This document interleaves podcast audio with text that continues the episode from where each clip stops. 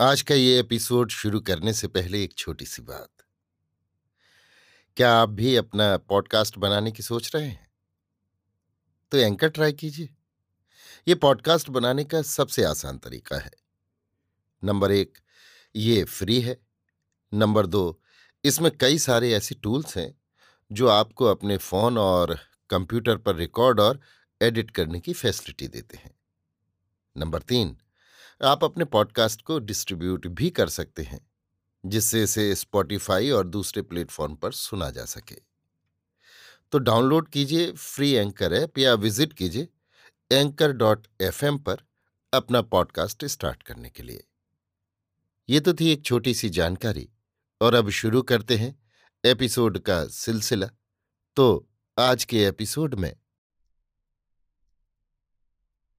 लीजिए सुनिए फणीश्वर नाथ रेणु के लिखे उपन्यास, मेला आंचल का, भाग चार, मेरी, यानी समीर गोस्वामी की आवाज़ में। सदगुरु हो सदगुरु हो। महंत साहब सदा ब्रह्म बेला में उठते हैं। हो रामदास, आसन त्यागो जी। लक्ष्मी को जगाओ। सदगुरु हो, ये कभी जो बिना जगाए जागे। रामदास, हो जी रामदास। रामदास आँखें मलते हुए उठता है। बाहर निकलकर आसमान में भुरु कुआ को देखता है, फिर रामडंडी को खोजता है। भुरु कुआ, भोर का तारा, रामडंडी, तीन तरवा। अभी तो बहुत रात बाकी है। महंत साहब, आज बहुत पहले ही जग गए हैं। माघ का जाड़ा तो बाघ को भी ठंडा कर देता है। सरकार रात तो अभी बहुत बाकी है। रात बहुत बाकी है तो क्या हुआ? एक दिन जरा सवेरे ही सही। सो मत, दूनी में लकड़ी डाल दो, कोठारिन को जगा दो।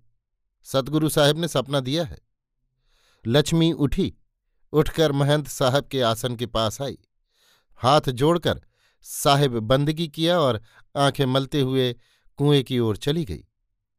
लक्ष्मी के रग रग में अब साधु स्वभाव, आचार विचार और नियम धर्म रम गया है। साहिब की दया है और ये रामदास गुरु जाने इसकी मति गति कब बदलेगी।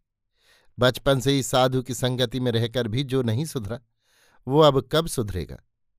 भक्ति भावना जाने भोंदू, पेट भरे से काम। बस दो ही गुण हैं, सेवा अच्छी तरह करता है और खंजड़ी बजाने में बेजोड़ है। अरे हो रामदास, फिर सो गए क्या? गंगा जली में जल भर दो। जागा हूँ सदगुरु साहिब, सेवक तुम्हारे दरस को आया जी। जागहूं सदगुरु साहिब। डिम डिमिक डिमिक डिम डिमिक डिमिक, भोर भयो भव भरम भयानक भानु देख कर भागा जी। ज्ञान नैन साहब के खुल गयो थर थर कांपत माया जी। जागहूं सदगुरु साहिब। माघ के ठिठुरते हुए भोर को मठ से प्रातकी की निर्गुण वाणी निकलकर शून्य में मंडरा रही है। प्रातकी यानी प्रभाती। बूढ़े महंत साहब पहला पद कहते हैं। दंतहीन मुँह से प्रातकी के शब्द स्पष्ट नहीं निकलते। गले की थरथराहट सुर में बाधा डालती है। बेसुरा राग निकलता है। दमे से जर्जर शरीर में दम कहाँ? लेकिन लक्ष्मी सब संभाल लेती है। पाँच साल पहले प्रात की गाने के समय उसकी आँखों की पलकें नींद से लदी रहती थीं। महंत साहब जब गीत की दूसरी पंक्ति, भोर भयो भव भरम गाते थे तो वो बहुत मुश्किल से अपनी हँसी रोक पाती थी। भोर भयो भव भरम। लेकिन अब नहीं। उसकी बोली मीठी है, उसका सुर मीठा है, वो तन्मय होकर गाती है। उसकी सुरीली तान के साथ महंत साहब के बेसुरे और मोटे राग का मेल नहीं खाता। फिर भी संगीत की निर्मल धारा में कहीं विरोध नहीं उत्पन्न होता। महंत साहब का मोटा राग लक्ष्मी के कोमल लय को सहारा देता है। शहनाई के साथ सुर देने वाली शहनाई की तरह, भौं रामदास की खंजड़ी की गमक निशब्द वातावरण में तरंगे पैदा करती है। खंजड़ी में लगी हुई छोटी छोटी झुनुकियों की हल्की झुनुक। मानो किसी का पालतू हिरन नाच रहा हो, दौड़ रहा हो। डिमिक डिमिक रुन झुनुक झुनुक। प्रातकी के बाद बीजक शबद, रामुरा झींझी जंतर बाजे, कर चरण बेहूना नाचे, रामुरा झींझी। और तब सत्संग। रोज इसी बेला में सत्संग होता है। प्रात की सुनते ही मठ के अन्य साधु सन्यासी, अतिथि अभ्यागत तथा अधिकारी भंडारी वगैरह जग जाते हैं। प्रातकी और बीजक में कोई सम्मिलित हो या नहीं, सत्संग में भाग लेना अनिवार्य है। मठ का भंडारी इस समय रोज की हाजिरी लेता है। इस समय जो अनुपस्थित रहे, उसकी चिप्पी बंद हो जाती है। चिप्पी यानी राशन। सत्संग में महंत साहब साधुओं और शिष्यों को उपदेश देते हैं, प्रश्नों के उत्तर देते हैं। अज्ञान अंधकार को अपनी वाणी से दूर करते हैं। सतगुरु सेवा सत्य करी, माने सत्य विचार।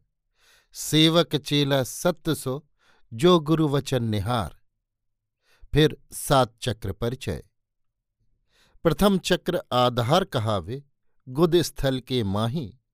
द्वितीय चक्र अधिष्ठान कहिए, लिंग स्थल के माही। तृतय चक्र मणिपूरण जानो नाभिस्थल सत्संग समाप्त होते ही भंडारी उपस्थित मूर्तियों की गिनती लेता है। रानीगंज के तीन गो मूर्ति तो आज सात दिन से धरना देले हथुन। जायला कहे हेन, त कहे हथिन, बलू सरकार से आज्ञा ले ली है। बेलामठ के एक मूर्ति के बुखार लगलेन है। दुकान में सबुरदाना न भेटाई है। कोठारिन लक्ष्मीदासिन का रोज इसी समय बक बक झकझक बहुत बुरा लगता है। सत्संग से प्राप्त की हुई मन की पवित्रता नष्ट हो जाती है। लेकिन क्या करे? मठ के इस नियम को जरा भी ढीला कर दिया जाए तो साधु बैरागी एक महीने में ही मठ को उजाड़ देंगे। बाहर के साधुओं के लिए चार ही दिन रहने का नियम है। मगर रानीगंज की मूर्तियों को खुद सोचना चाहिए। यहाँ कोई कुबेर का भंडार तो नहीं। लक्ष्मी, महंत साहब कहते हैं, आज भर रहने दो। भंडारी, जितनी मूर्ति आज हैं, सबों का बाल भोग और प्रसाद आज लगेगा। बाल भोग यानी जलपान और प्रसाद यानी भात। सभी मूर्ति बैठ जाइए। आज सदगुरु साहेब सपनाधीन है। धूनी में फिर सूखी लकड़ियों के छोटे छोटे टुकड़े डाल दिए गए। सभी मूर्ति फिर धूनी के चारों ओर अर्धवृत्ताकार पंक्ति में बैठ गए। लक्ष्मी की आसनी महंत साहब के आसन के पास ही लगती है। सभी महंत साहब की ओर उत्सुकता से देख रहे हैं। आज मध्यरात्रि में सतगुरु साहब सपने में मेरे आसन के पास आए। हम जल्दी से उठ के साहेब बंदगी किया। हमको दया भाव दे के साहेब कहन सेवादास, तुम नेत्रहीन हो, लेकिन तुम्हारे अंतर के नैनों का जोत बड़ा विलक्षण है। हम भेक बदल करके आए और तू पहचान लिया। तुम्हारे ज्ञान नेत्र में दिव्य जोत है। सो तुम्हारे गाँव में परमारथ का कारज हो रहा है और तुमको मालूम नहीं। गांधी तो मेरा ही भगत है। गांधी इस गाँव में अस्पताल खोलकर परमारथ का कारज कर रहा है। तुम सारे गाँव को एक भंडारा दे दो। कह के साहब अंतर्ध्यान हो गए। हमारी निद्रा भंग हो गई। सदगुरु के विरह में चित्त चंचल हो गया। विरह अगिन तक कैसे बूझे? गृहबन अंधकार नहीं सूझे। आखिर सदगुरु आज्ञा शब्द विचार कर चित्त को शांत किया। महंत साहब के सपने की बात तुरंत गाँव भर में फैल गई। बलदेव हर गौरी संवाद और यादव सेना के अचानक हमले ने गाँव की दलबंदी को नया जीवन प्रदान कर दिया था। जोत की जी की राय है। यादव लोग बार बार लाठी भाला दिखाते हैं। राजपूतों के लिए डूब मरने की बात है। फौजदारी में यतलाय देकर इन लोगों का मोचिलका करवा लिया जाए। यतलाय यानी इत्तला। लेकिन सिंह जी थाना फौजदारी से घबराते हैं। बात बात में गाली और डेक डेक पर डाली। कानूनी कचहरी की शरण जाना तो अपनी कमज़ोरी को ज़ाहिर करना है। समय आने पर बदला ले लिया जाएगा। अकेले यादवों की बात रहती तो कोई बात नहीं थी। इसमें कायस्थ समाया हुआ है। मरा हुआ कायस्थ भी बिसाता है। फिर वो बदमाशी हर गौरी की ही है। मेरे दरवाजे पर किसी को उठ जाने के लिए कहना, मेरे दरवाजे पर किसी को मारने के लिए उठना, ये तो अच्छी बात नहीं। यादव टोली में अब दोपहर से ही ढोल बजने लगता है। ढाक ढिन्ना ढाक ढिन्ना। शोभन मोची को एक नया गमछा और एक नई गंजी मिली है। काली थान के बड़ के पास गाय, भैंस बथान करके दोपहर से ही कुश्ती खेलने लगते हैं यादव संतान। बालदेव जी ने जिस दिन अनशन किया था, शाम को खेलावन यादव के दरवाजे पर कीर्तन हुआ था। बालदेव जी का सिखाया हुआ सुराजी कीर्तन धन धन गांधी जी महाराज, ऐसा चरखा चलाने वाले, कीर्तन के बाद बालदेव जी ने भैंस का कच्चा दूध पीकर व्रत तोड़ा था। कहते थे, अब हिंसा बात करने से फिर अनशन करेंगे, अब के दो दिनों का। सुराजी कीर्तन लहसन का बेटा सुनरा खूब गाता है। बालदेव जी जबकि फिर उपवास करेंगे तो सुनना, अभी और सीख रहा है। सिपहिया टोला में तो अब दिन में ही उल्लू बोलता है। तहसीलदार कह रहे थे, राजपूतों की सिट्टी गुम हो गई है, हल्दी बोला दिया है। हल्दी बोला यानी चित्त कर देना। कालीचरण बहादुर है। पिताल के सभी घर बनकर तैयार हो गए हैं, सिर्फ़ मिट्टी साटना बाकी है। बिरसा मांझी ने कहा है संथाल टोली की सभी औरतें आकर मिट्टी लगा देंगी आज। अलबत्त मिट्टी लगाती हैं संथाली ने पोख्ता मकान भी मात। अगले सनीचर को डागर बाबू ने बलदेव जी से दस्खत करा लिया है। भैंस चरमन बाबू ज़रूर यादव ही होंगे। भैंस चरमन बाबू यानी वाइस चेयरमैन। किसी दूसरी जाति का ऐसा नाम क्यों होगा? भैंस चरमन बाबू। तहसीलदार के यहाँ जाकर देखो। खुरसी, ब्रींच बड़े बड़े बक्से में दवा, बाल्टी, कठौत, लोटा, पानी का कल गाड़ा जाएगा, जैसे रौतहट के मेला में गड़ता है। सनिच्चर को ही महंत साहब का भंडारा है पूड़ी जलेबी का भोज। सारे गाँव के औरत, मर्द, बूढ़े बच्चे और अमीर गरीब को महंत साहब खिलावेंगे। सपनौती हुआ है। यादव टोली का किस्नू कहता है, अंधा महंत अपने पापों का प्राच्छित कर रहा है। बाबाजी होकर जो रखेलन रखता है वो बाबाजी नहीं। ऊपर बाबाजी, भीतर दगाबाजी। क्या कहते हो? रखेलन नहीं, दासन है। किसी और को सिखाना। पाँच बरस तक मठ में नौकरी किया है। हमसे बढ़कर और कौन जानेगा मठ की बात? और कोई देखे या नहीं देखे? ऊपर परमेश्वर तो है। महंत जब लक्ष्मीदास इनको मठ पर लाया था तो वो एकदम अबोध थी, एकदम नादान। एक ही कपड़ा पहनती थी। कहाँ वो बच्ची और कहाँ पचास बरस का बूढ़ा गिद्ध? रोज रात में लक्ष्मी रोती थी, ऐसा रोना कि जिसे सुनकर पत्थर भी पिघल जाए। हम तो सो नहीं सकते थे, उठकर भैंसों को खोलकर चराने चले जाते थे। रोज सुबह लक्ष्मी दूध लेने बथान पर आती थी। उसकी आँखें कदम के फूल की तरह फूली रहती थी। रात में रोने का कारण पूछने पर चुपचाप टुकुर टुकुर मुँह देखने लगती थी। ठीक गाय की बाछी की तरह, जिसकी माँ मर गई हो। वैसा ही चंडाल है ये रमदसवा। वो साला भी अंधा होगा देख लेना। मैं तो एक बार चार दिन के लिए पुरैनिया गया था। हमने सोचा कि चार रात तो लक्ष्मी चैन से सो सकेगी। ले बलैया। बाघ के मुँह से छूटी तो बिलार के मुँह में गई। उसके बाद लक्ष्मी ऐसी बीमार पड़ी कि मरते मरते बची। पाप भला छिपे। रामदास को मेरे गई आने लगी और महंत सेवादास सूरदास हो गए। एकदम चौपट। हमारा तीन साल का दरमाहा बाकी रखा है। भंडारा करता है। हम उन लोगों को साधु नहीं समझते हैं। महंत सेवादास इस इलाके के ज्ञानी साधु समझे जाते थे। सभी शास्त्र पुराण के पंडित, मठ पर आकर लोग भूख प्यास भूल जाते थे। बड़ी पवित्र जगह समझी जाती थी। लेकिन जब महंत दासिन को लाया, लोगों की राय बदल गई। बसुमतिया मठ के महंत से इसी दासिन को लेकर कितने लड़ाई झगड़े और मुकदमे हुए। बसुमतिया का महंत कहता था, लक्ष्मी दासिन का बाप हमारा गुरु भाई था, इसलिए बाप के मरने के बाद उस पर मेरा हक है। सेवादास की दलील थी, लक्ष्मी पर हमारा अधिकार है। अंत में लक्ष्मी कानूनन सेवादास की ही हुई। सेवादास के वकील साहब ने समझाकर कहा था, महंत साहब, इस लड़की को पढ़ा लिखा कर इसकी शादी करवा दीजिएगा। महंत साहब ने वकील साहब को विश्वास दिलाया था। वकील साहब, लक्ष्मी हमारी बेटी की तरह रहेगी। लेकिन आदमी की मति को क्या कहा जाए? मठ पर लाते ही किशोरी लक्ष्मी को उन्होंने अपनी दासी बना लिया। लक्ष्मी अब जवान हुई है लेकिन लक्ष्मी के जवान होने के पहले ही महंत सेवादास की आँखें अपनी ज्योति खो चुकी थीं। पता नहीं लक्ष्मी की जवानी को देखकर उसकी क्या हालत होती। अब तो महंत सेवादास को बहुत लोग प्रणाम बंदगी भी नहीं करते।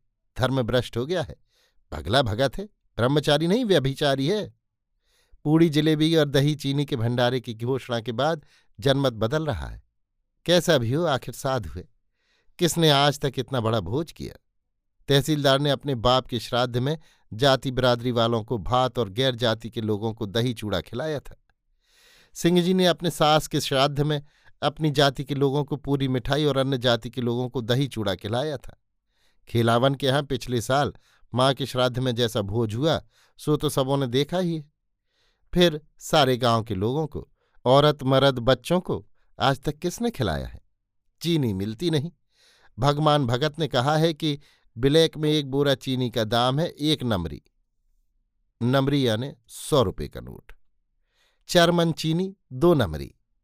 तंत्रिमा गहलोत और पोलिया टोली के अधिकांश लोगों ने पूड़ी जलेबी कभी चखी भी नहीं। ब्रंची एक बार राज की गवाही देने के लिए कचहरी गया तो तहसीलदार ने पूड़ी जलेबी खिलाई थी। गाँव में न जाने कैसे ये हल्ला हो गया कि बिरंची ने तहसीलदार का जूठा खाया है। जनेऊ देने के लिए जाति के पंडित जी आए थे। बिरंची के सिर पर सात घंटे तक घेला सुपारी रखने की सजा दी गई थी। पाँच सुपारी पर घेला भर पानी। जरा भी घेला हिला, एक बूंद भी पानी गिरा कि ऊपर से झाड़ की मार। तहसीलदार साहब क्या कर सकते हैं? जाति बिरादरी का मामला है, इसमें वे कुछ नहीं बोल सकते।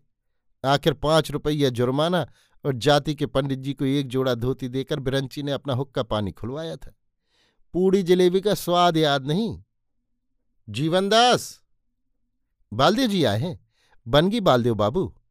बनगी नहीं, जय हिंद बोलो, जय हिंद। हाँ जी, इस टोले में कितने लोग हैं? हिसाब करके बताओ तो। औरत, मर्द, बच्चों को भी जोड़ना। क्या गिनना नहीं जानते? बिरंजी कहाँ हैं? बालदेव जी घर घर घूमकर मर्दमशुमारी कर रहे हैं। बड़ा झंझट का काम है। सिर्फ़ पोलिया टोले में सात कोड़ी चार। एक कोड़ी में बीस संख्या होती है। नहीं चार कोड़ी सात। ततमा टोली में पूरे पाँच कोड़ी, दुसाध टोली में दो कोड़ी, कोयरी टोले में छह कोड़ी, तीन। यादव टोली का हिसाब कालीचरण कर रहा है। भगवान जाने सिपहिया टोली के लोग इसमें भी मीन मेख निकालकर बखेड़ा न खड़ा कर दें। क्या ठिकाना है? बाभनों ने तो साफ़ इनकार कर दिया है। यदि बाभनों के लिए अलग प्रबंध न हुआ तो सरब संगठन में नहीं खाएँगे। बाभन भोजन ही नहीं हुआ तो फिर भोज क्या? महंत जी से कहना होगा। बाभन हैं ही कितने? सब मिलाकर दस घर। महंत साहब ने सब सुनकर कहा, सदगुरु हो सदगुरु हो। बाभन लोगों का अलग इंतज़ाम कर दो बालदेव बाबू, इसमें हर्ज ही क्या है? नहीं हो तो उन लोगों का प्रबंध मठ पर ही कर दो। इसी समय लक्ष्मी दासिन ने आकर खबर दी, सिपहिया टोले के लोग भी नहीं खाएँगे। हिबरन सिंह का बेटा आकर कह गया है ग्वाला लोगों के साथ एक पंगत में नहीं खाएँगे। हम लोगों के गाँव का आटा घी चीनी अलग दे दिया जाए। हम लोग अलग बनवा लेंगे। सदगुरु हो। ये तो अच्छा बखेड़ा खड़ा हुआ। अब यादव लोग कहेंगे कि धानुक लोगों के साथ एक पंगत में नहीं खाएँगे। हिबरन सिंह के बेटे ने तो ये भी कहा है कि बालदेव यदि इंतज़ाम कर रहेगा तो महंत साहेब का भंडारा भंडूल होगा। गुरु हो गुरु हो। तो महंत साहब हमारे रहने से लोग विरोध करते हैं तो हम खुशी खुशी वारे, ये भी कोई बात है। महंत साहब, मैं कह देती हूँ, यदि बालदेव जी को छोड़कर और किसी को प्रबंध करने का भार दिया तो समझ लीजिए कि भंडारा चौपट हुआ। मैं इस गाँव के एक एक आदमी को पहचानती हूँ। बालदेव ने पहली बार लक्ष्मी की ओर गर्दन उठाकर देखने की हिम्मत की। निगाहें ऊपर उठी और लक्ष्मी की बड़ी बड़ी आँखों में वो खो गया। आँखों में समा गया बालदेव शायद। अभी आप सुन रहे थे फणीश्वरनाथ रेणु के लिखे उपन्यास, मैला आंचल का, भाग चार, मेरी यानी समीर गोस्वामी की आवाज़ में।